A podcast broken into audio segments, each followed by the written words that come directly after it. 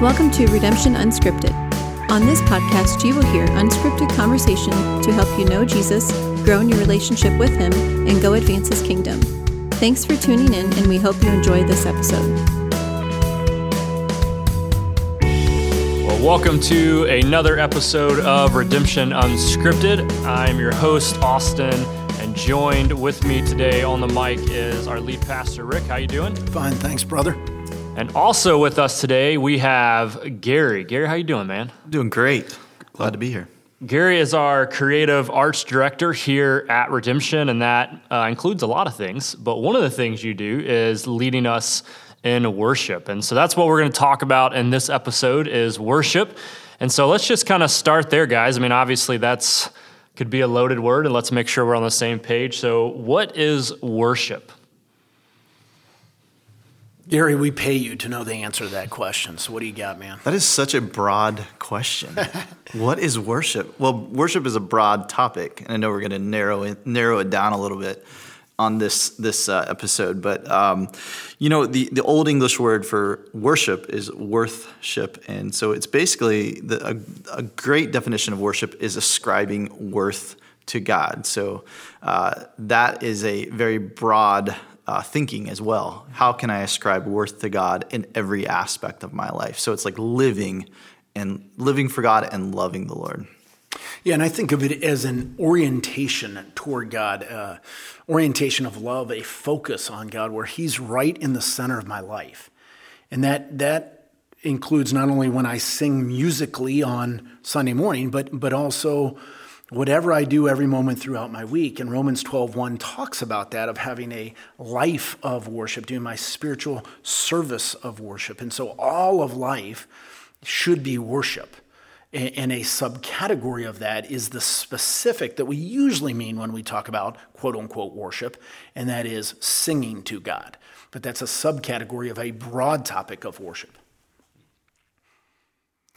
Yeah, and I, I guess what I would add too is when you th- think back to, you, okay, what does Jesus say? And and He gave us the, the greatest commandments, and the first of the greatest commandments is to love the Lord, to love Him. So I always think of that scripture when I'm thinking about worship, man, just loving the Lord with all of myself, with all of my life. That's that's a great definition of worship, actually. And that's huge, because when Jesus gave that commandment, the first commandment, he...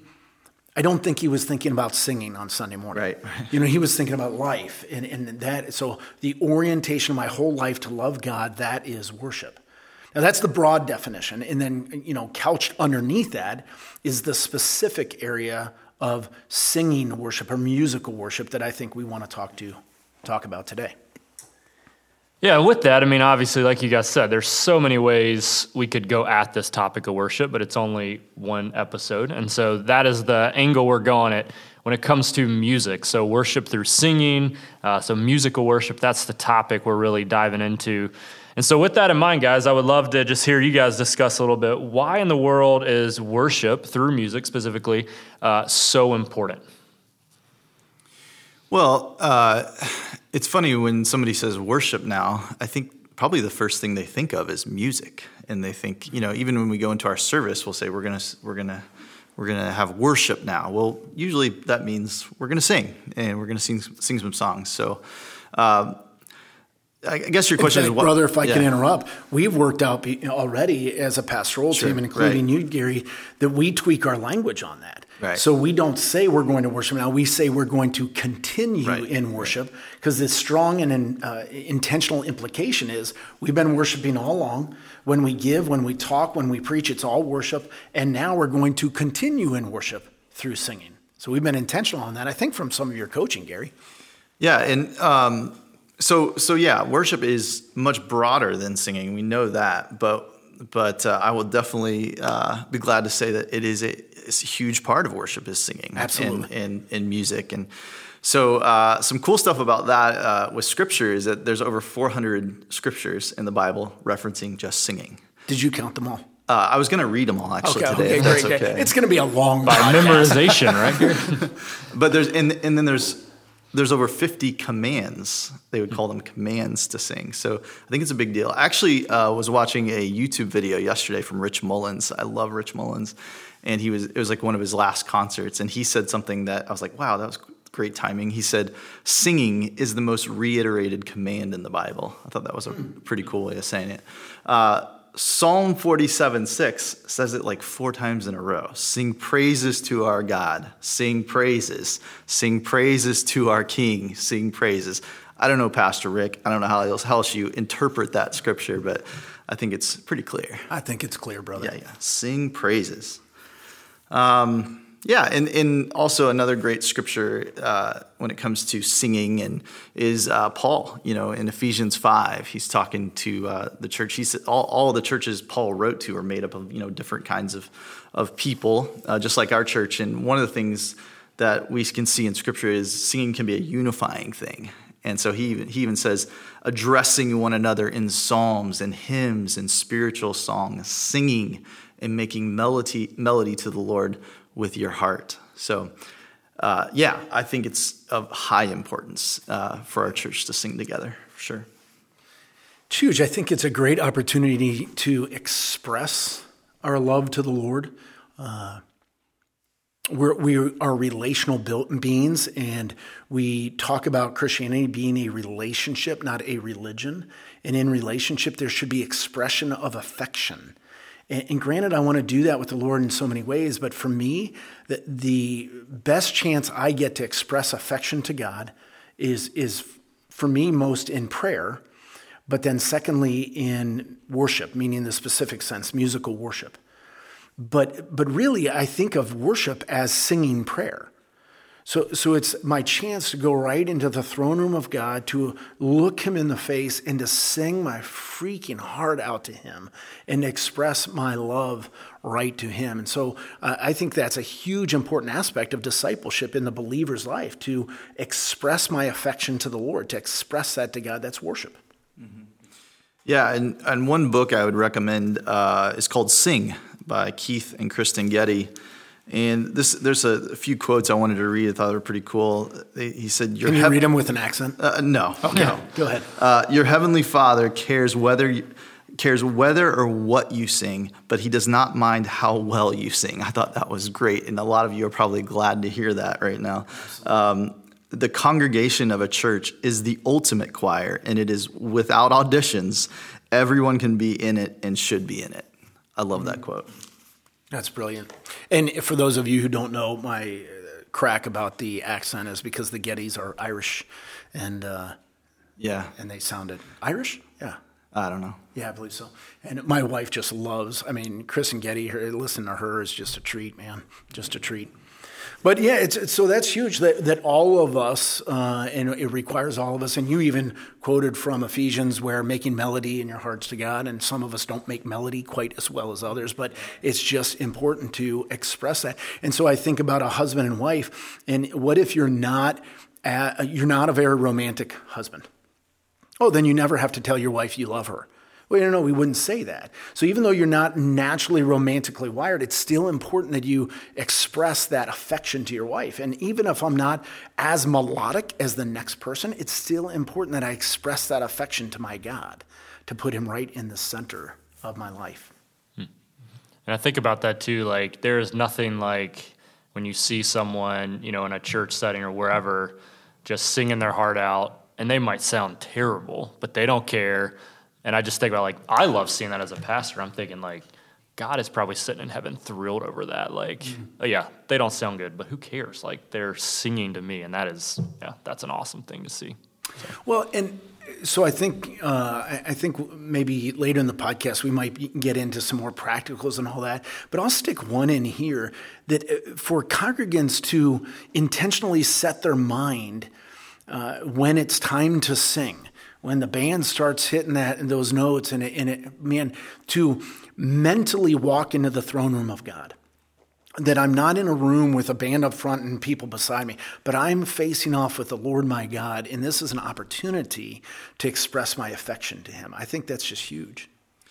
Yeah, and you know, when you look at pictures of heaven in Scripture, I mean, it seems to be Uh, very similar to a worship service. Obviously, you know, people, you know, the, the living creatures all around singing in, in the uh, the song of Holy, Holy, Holy. I mean, all those things. I've I've heard uh, several people say uh, just the idea that we're kind of in a choir practice right now for that in a way, and we can we can take advantage of that. So. For sure.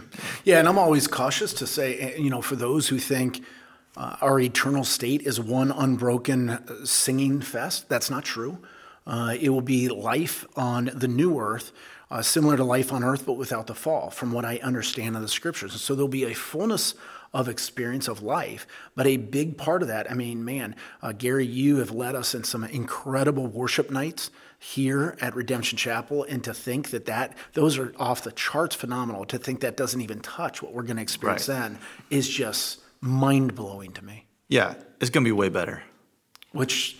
That's mind-blowing to me, because, brother, uh, you do some good stuff right here, I'll tell you that. But, Austin, you were asking, like, uh, why is it important? Because some other things come to mind for me. One one of them is it's a chance to realign my heart. Uh, so that for me, sometimes there's idolatry is being forsaken, and I'm doing confession and worship. Because some of the songs we sing, it's reminders of truth. Uh, and, and so there's things where I, man, there's a lot of times where I find myself in the midst of singing worship where I'm doing confession before the Lord and my heart is being realigned. I'm forsaking my idols and embracing my God and focusing on Him. Any other things that come to mind for you, Gary, as far as why worship is important? Well, I mean, if I say no, I guess that's a bad answer, but... Um, think I of think, job security think, right now, brother. I, I think you've covered it very well, yeah. And I'll tell you one other that comes to mind for me, though, is uh, the encoding of truth. Like, like uh, if you think about how you learn the alphabet song, I bet almost everyone listening to this podcast learned it with a song. You know, you learn the alphabet with a song, and it's because music has the ability to encode things emotionally in a way that just a preaching sermon, I'll say this humbly as a preacher, that, that uh, like music can encode it in a way. And so when we sing those songs, the lyrics are rich. We are singing sermons. And so there's the ability to encode truth that comes back to, in a good way, haunt me throughout the week. That's huge. Yeah, and there there is a when it, when we talk about the power of music, I mean, there's so many implications with that, and how it how it it's such a great tool for the church, and when it's especially when it's done well, and how it can draw us all in. I mean, just the power of an amazing melody, or you know, it, it, there's just nothing like it. Uh, obviously, you can think of movies, and you take away some of those incredible soundtracks from movies, and you take away half the power of that movie sometimes. So yeah, especially Jaws. And that, Jaws exactly. Could you imagine Jaws without right. that that little? Oh man. Yeah, they literally rep- replaced a robotic shark. When you, I watched a documentary on that. They re- they replaced the robotic shark uh, with, a, I guess, a cello or whatever it was. That, that noon it. No, no, you know, powerful stuff. It is powerful. And uh, you said it draws us all in, and, and that's one of the other things, the last thing that came to mind, I guess, for me as far as why worship is important. It's where we take our rightful place.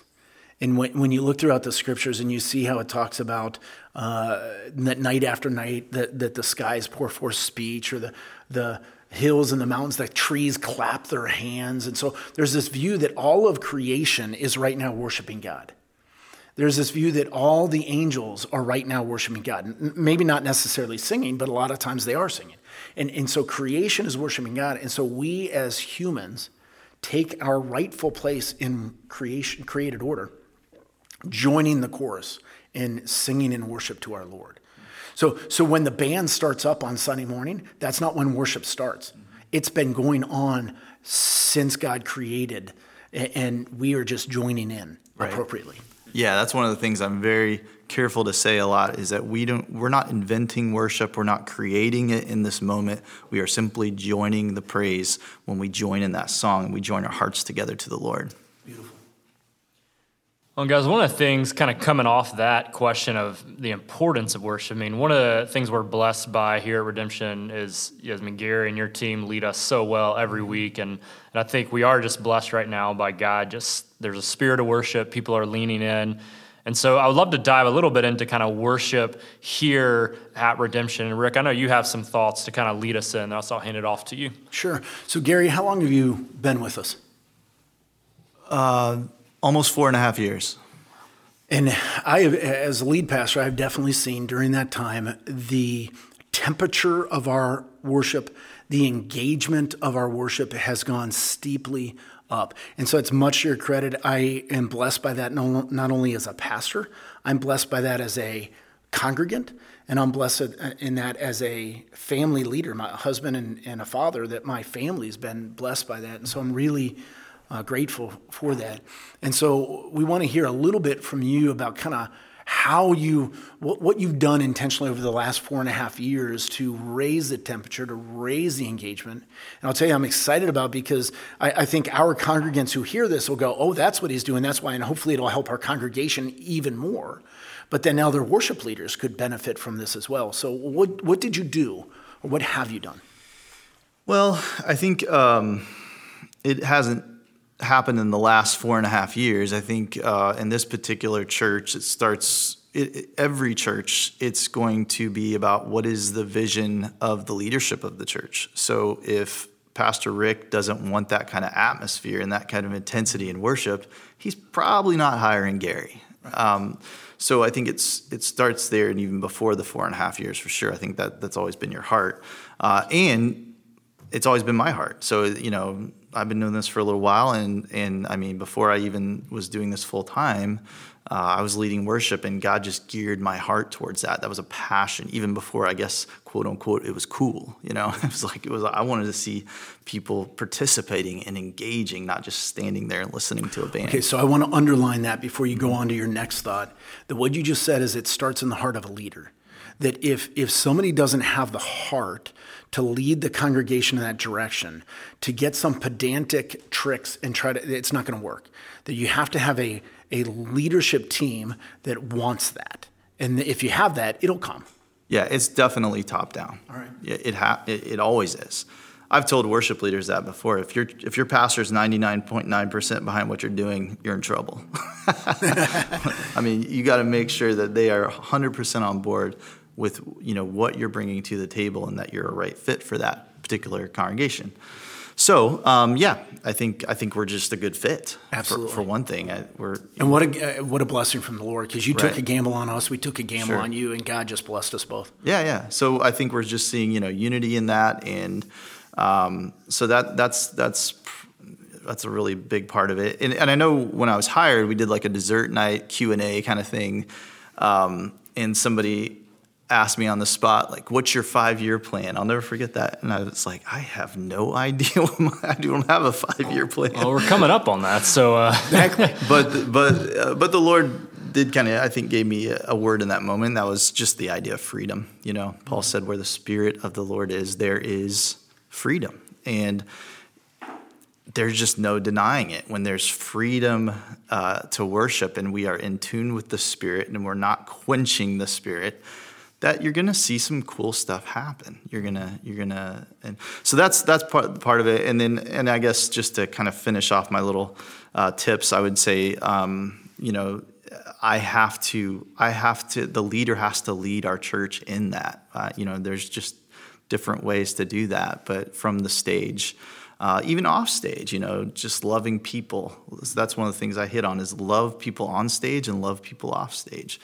And uh, but I also have to teach them and give them permission uh, to express themselves and sing. I think I've seen along the way also you've encouraged your volunteer team, because you're not up on stage alone.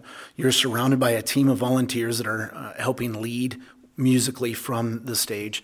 And you've encouraged them to visually be engaging, uh, which that leads from the stage. So it's not just you, but your whole team. Yeah. Uh, and I've seen you also share leadership, mm-hmm. uh, which I think has been really cool to watch. So so one of the things I think has helped the congregation, it's not just what you do while you're playing a song, but your coaching comments for, I, I don't know what to call it, um, yeah.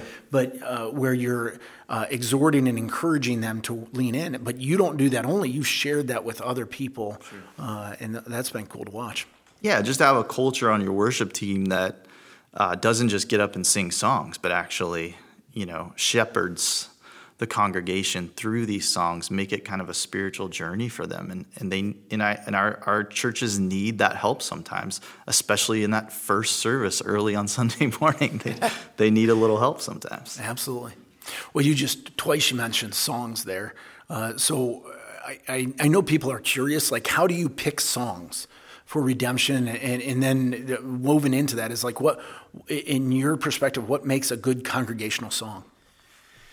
Um, so picking songs, uh, number one, over the top should be, should be always in, in, uh, what we do is, is prayer. Like, If if God is giving us a peace about things, then we're going to be okay. If he's if if we're not asking the Lord about what we should sing to Him, uh, that's not a not a good route. Uh, and I've learned that I've learned that the hard way in my younger years of doing like songs that I'm like really excited about, and uh, I'm jamming out to in my car, and then they just fall flat in on Sunday morning.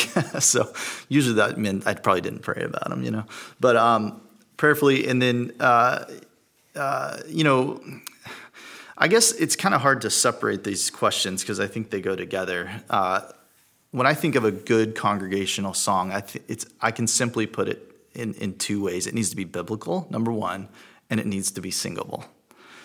Um, s- biblical, obviously, we want it to be doctrinally sound um, because songs teach our church.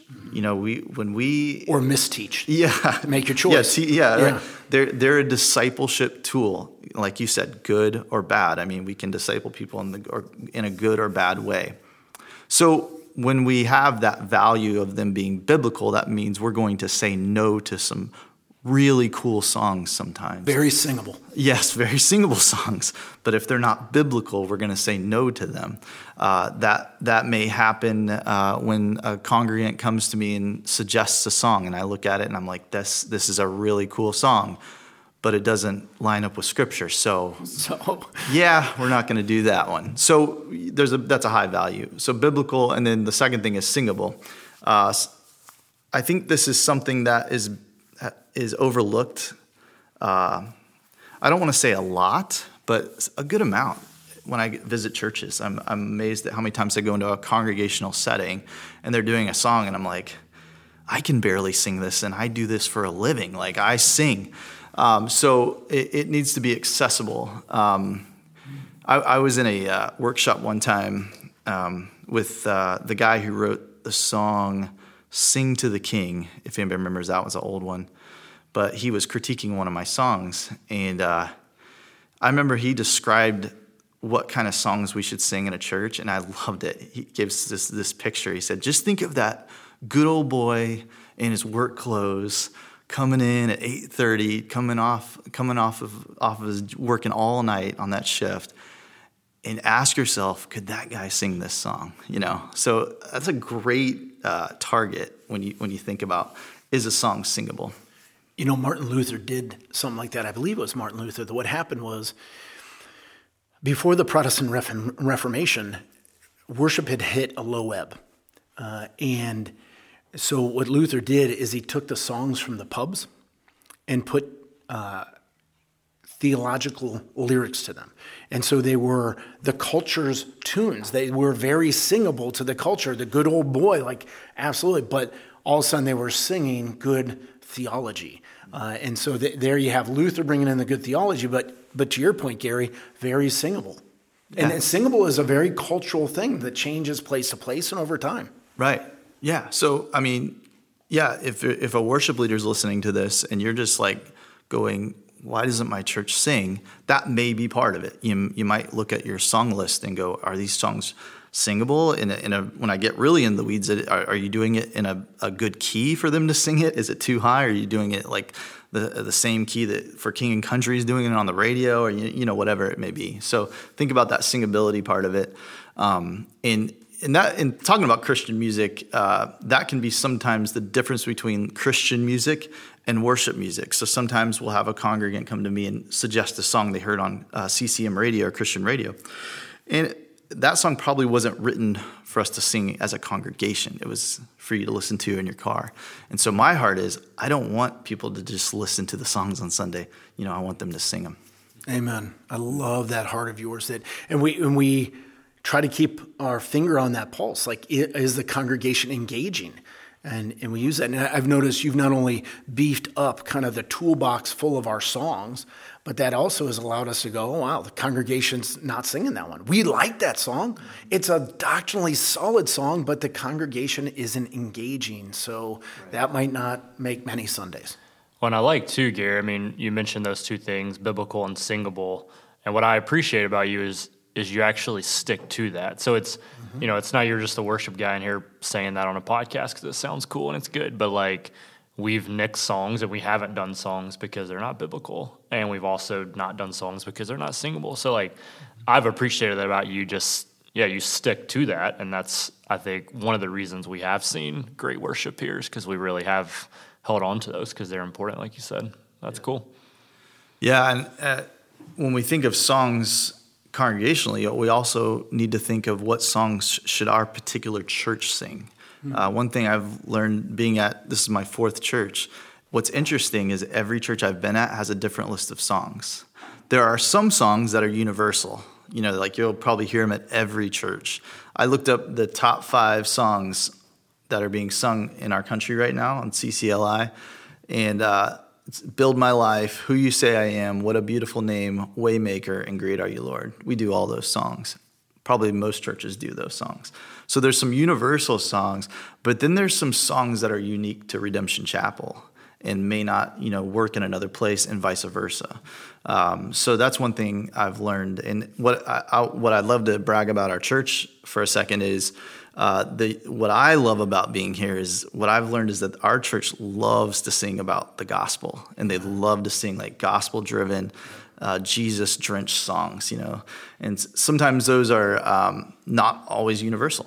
You know, that I, I can think of some churches I've been in in the past where that they, you know, some of these songs would have fallen flat because they're they maybe just didn't have enough punch to them. But what our church loves is the message, and they get jacked up when we sing about the, the death, burial, and resurrection of our Lord. So yeah, particularly resurrection, man. They yeah. they come unglued. I love it. I love that about our church too, brother. Mm-hmm. It's cool. And some of that uh, you said there are songs that are unique to Redemption Chapel, and that's. That's somewhat quite literal because there's oh, yeah. cause you yeah. write. Right, right, right. Uh, you've written songs, and there may be some other churches out there that do them, but uh, there are songs that are just ours, and I like that we have a writing church. Yeah, yeah, that, and that's something that is really, I mean, we've been doing that, and it's it's just getting uh, uh, bigger and better. Got more people, you know, writing and writing together, and uh, it's it's exciting to see. We're actually gonna uh, look, we're gonna do a new one. Uh, I think in October. So yeah, maybe. One that you I think just finished writing, yeah, right? And yeah, wrapped up. I yeah, love we're it. polishing up now. So yeah, definitely. If you're writing songs for your church, they're unique to your church, and and just love that. I mean, sit in that and just thank the Lord for that. That's a really cool thing. Well, let's. I mean, Gary, let's and Rick, let's both. I mean, I'd love to hear you guys really dive into some more practicals. Like, okay, how do we take worship to the next level? So whether that's someone listening that's part of our church, and like I said, I think, and you guys said as well, I mean, our worship is going awesome, but we're not perfect, and we have a long ways to go still True. As a church. So maybe someone from our church is like, man, I want to lean in and make it even better. Maybe someone's listening to this, and they go to another church, and they don't see a lot of that expression, so what can they do to lead the way? So so what can we do? What's some practical things we can do as believers, as in a church setting, to kind of get worship to the next level? Um as we participate? Well, I think we have to be careful using the term next level too. I mean, I mean, as long as we are engaging with the Lord and responding to him, that's kind of, there's no next level. I mean, now I know what you're saying. There's a practical piece of that of maybe I, I there's people that are maybe inhibited in their worship. Um, Uh, they, they come in and they're not as expressive, it, whether that be that they don't want to do that or uh, that they don't feel comfortable doing that. Um, there there was a lady in my first church years ago that used to, um, I called her the worship ninja because she used to hold her hands upright behind the pew because she didn't want to lift them up all the way because she was... Her, it was her stealth way of yeah. raising her hands. That's awesome. And she would come up and confess that to me all the time, like, oh, I, I lifted my hands up under the pew. But I, so... Um, You're I think, forgiven. Right, right, right. So I think people just struggle with that. Um, then there's people that are just downright against it some sometimes, not very many at our church that I know of, but um, uh, it's it is hard to argue with expressiveness when it comes to what the Bible says. It's it's pretty clear in Scripture that gives us all kinds of ways to do that, with whether it be shouting or singing or clapping hands or raising hands or bowing down, um, dancing as well is, is one of those options. So uh, it's it's definitely in Scripture, and it's hard to argue uh, against for sure. And it, if we're not careful, I think we we can be, I think we can come out of the frozen chosen camp. You know, uh, we we have a high view of the Scriptures. We have a lot of love for the Scriptures that can lean us toward being truth people. Uh, and Gary, I know you love that verse where uh, that the true worshipers worship the Lord in spirit and truth. And so there's got to be that balance. There has to be truth, but there should be spirit. There should be the Holy Spirit is there, and He's filling us and energizing us, and expression is just leaking out of all of our pores. That should be going on. And you usually get churches that go that route, and there's tons of spirit, but they drift from truth. Or you get churches that are like solid truth, but there's no spirit. And we want we want to have both. And that's where that spirit has to be there. Yeah. And it's hard to talk to people that maybe struggle with this without coming off as preachy uh, when we talk about it, because it is, it, in a way, convicting. Like, think about just for a second, what are you most excited about? Like, what gets you jacked up instantly? Think about the last time you got really, really excited where you can't control your emotions. Was it Jesus? And that's the conviction part. Uh, for me, it was last night watching the Celtics game. Oh, wasn't Jesus. So that's convicting. How'd they do? Uh, I won't talk about okay, it. Okay, let's but, leave that out. But uh, yeah, I, I, I, it, you just think about the practical idea that, man, what we are passionate about is what we get excited about and what we express our excitement about for sure. Um, Rick Warren, a pastor in California, he said passive worship is an oxymoron. Hmm. It doesn't make sense. Uh I just read in a book yesterday, Bob Coughlin, another guy, he said, passionless singing is an oxymoron, you know. So uh, it it is disheartening at times as the worship leader to come in, you know, on a Sunday, and especially if you know there are people that are believers and they're coming in, they just don't have any passion, you know, consistently. It's like, come on, man. Let's get excited about this. We're singing about the gospel and what Jesus has done for us. So, which is insane because you take that same crowd and you put them in a rock concert or some sort of musical concert, and they will be expressive. They might sing along, they might sway, they might whatever. It's gonna, or you put them at a sporting event, and they're going to shout, and they're going to whistle, and they're going to clap. And now you put them in an environment that is all about eternity, uh, and the fact that we're rebels against God, caught, condemned, rebels, and yet Jesus has come, died, risen, freed us, and adopted us and made us, and and we can't we can't get a little excited about that. Like, come on. Right. Absolutely. Absolutely. And that, and that, again, that's convicting. It should be convicting for all of us. I mean, there's times that we get most excited about something that is not Jesus. And so, uh, yeah, to, at the very least, yeah, when we talk about and sing about Jesus, yeah, man, we should be excited. And one thing I thought of yesterday was I don't recall too often um, having to talk uh, people into worshiping that are really passionate about Jesus. Like I've just seen, they are just on fire for him uh, in their life. I, those people are usually just naturally inclined uh, to be those those people that come and they just can't help it. You know, it just overflows. And so one of the concepts I've had in ministry so, so far as it pertains to the Sunday morning worship time, uh, and I've held on to this for a while, that, that all we do during Sunday morning is harvest. Uh, we, we really, we can't grow the crop during that time. And what I mean is, is somebody's living a life of worship, both in the broad sense, but also narrowly. Maybe they're playing worship music throughout the week and their hearts are kind of stewing in that, maybe singing that in their car as they commute, whatever. And so all this worship is just boiling in their life throughout the week. You come in on Sunday morning, look out. But the, the converse is true as well. You take that all, you strip that all out of their life. You come in Sunday morning, it's not like they're going to have really exciting, engaging worship. It doesn't work like that. So you harvest what you've been planting all week long. Uh, and then when you come in, if you got that going, you come in. And that's where, it, and Gary, you listed, so like people actually hoot and holler in our worship.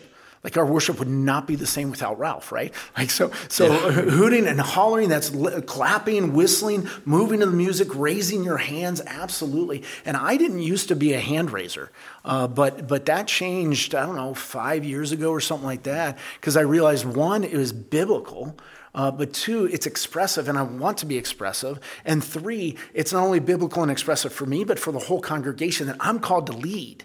And so I lead by example. Yeah, yeah, yeah. And uh, yeah, that's it.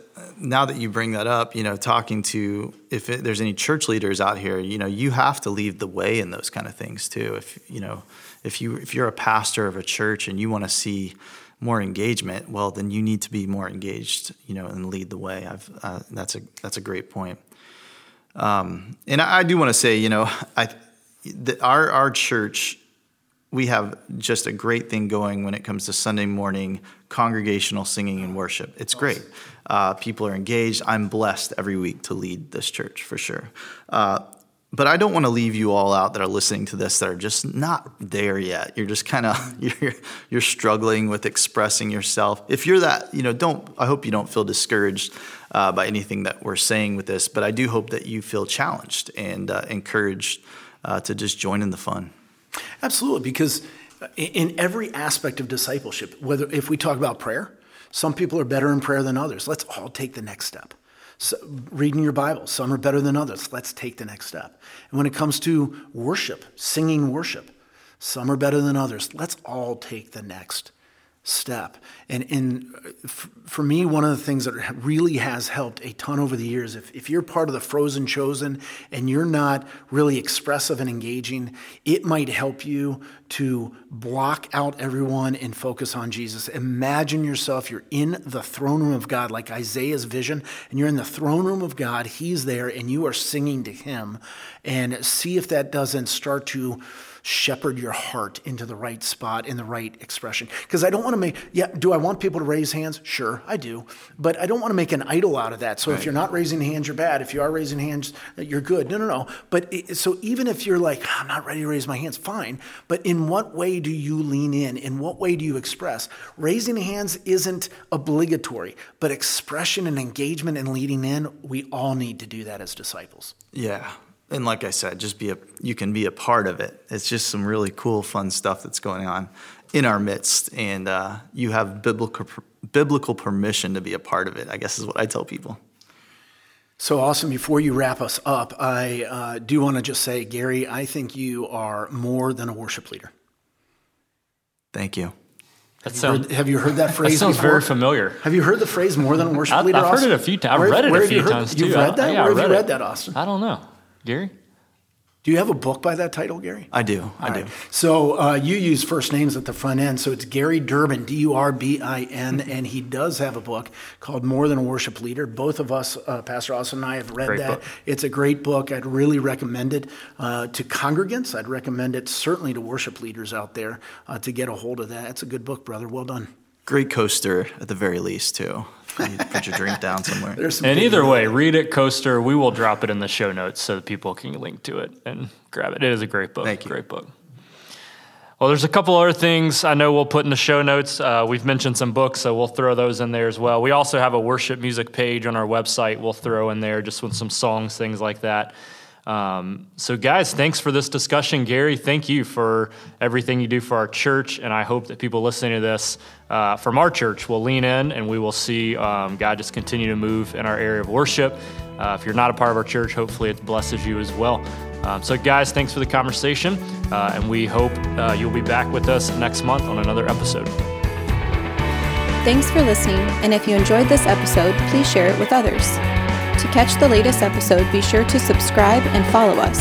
For more resources like this, visit our website at w w w dot redemption chapel dot com slash grow.